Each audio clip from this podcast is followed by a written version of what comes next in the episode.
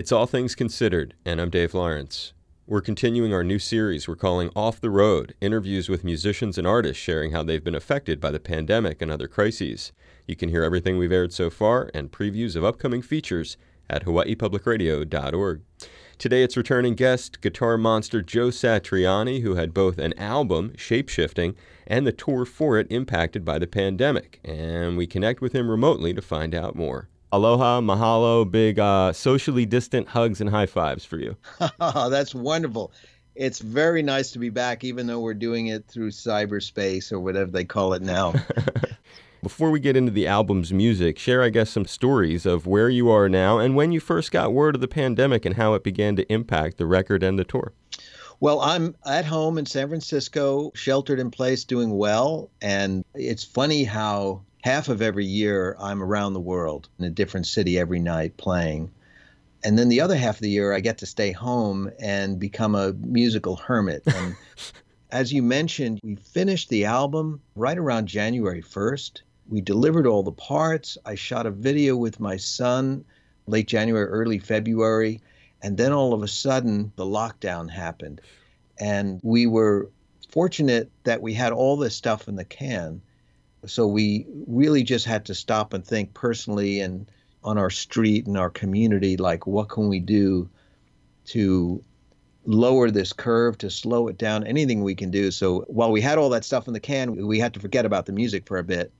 Luckily my friends at sony legacy felt the same way i did which was you know we've got all this music and we shouldn't delay releasing it just because it's less advantageous for us from a business point of view. Mm. You know, it's always good to release music and then show up in person. Uh, it's never a guarantee. Nobody knows how to make a record a hit. But one thing you can figure out is that I'm a musician. My job is to make music, and people out there need music. So why hold it back? So we just thought, okay, this will be different. The company and myself had never tried to release an album in the middle of a pandemic, but we thought, why don't we do it?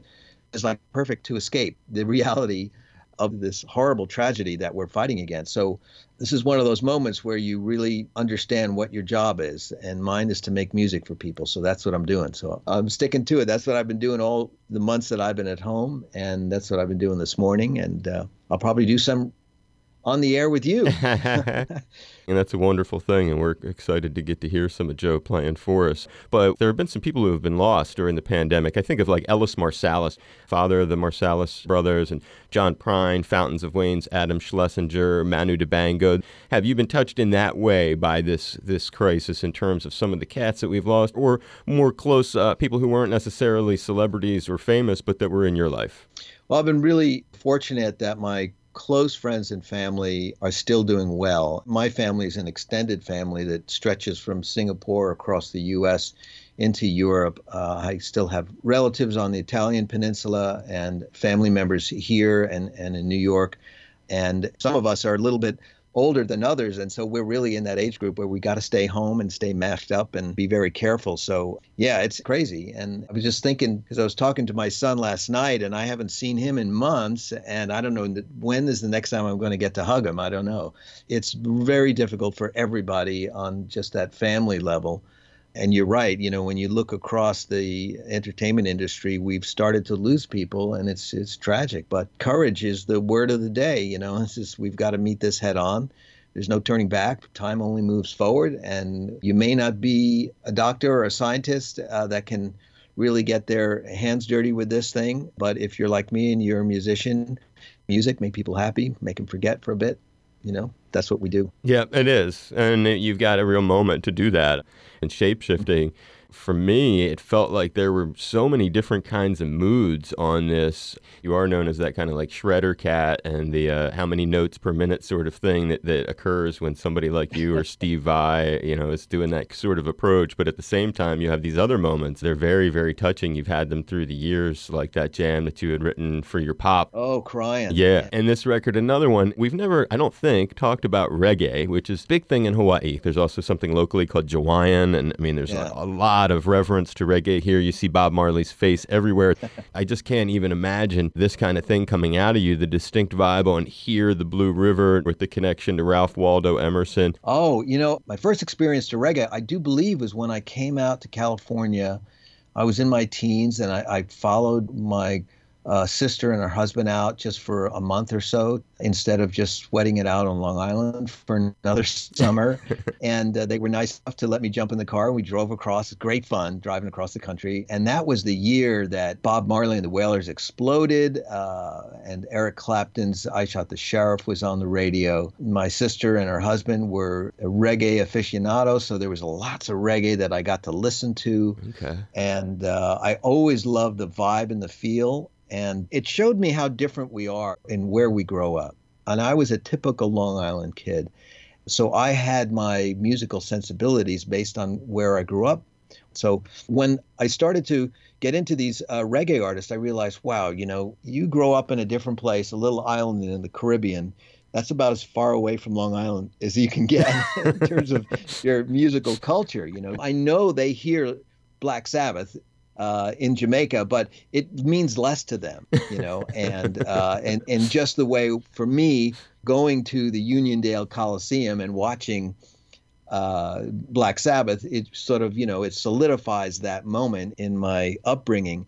But reggae was something that was far away; it was exotic, you know. So, but I was fascinated with it because I'm a I've always loved being uh, a student of music in the larger sense and they've decided to play the beat like this and and to lean on these chords and right. and to play a lot here and not to play so much there. And so it was completely natural. I was just sitting here in my studio and for some reason i printed out that poem the river and i'm just reading it and i just felt moved.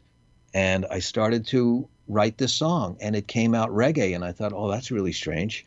But i just went with it. I never censor myself. I never stop myself from writing a style because, let's say, I don't think it's going to work with the current album or something. I'm thankful for the inspiration, so I follow it through and see what happens. We're fortunate because Joe is near one of his instruments, or some of his, probably a lot of instruments in that place. Too many. Too many. Um, would you like to play a song for, for your your fans here at Hawaii Public Radio and in, in the uh, yeah. Aloha State? Let's see if. Uh, I was thinking about that today, and so I'll just play some stuff for you that I'm just going to improvise. I have no idea what I'm going to do. All right. So what I, I got a little beat going because I'm all by myself. So uh, there we go. You should hear a good kick drum. Get yep. me in the mood. Yep. All right.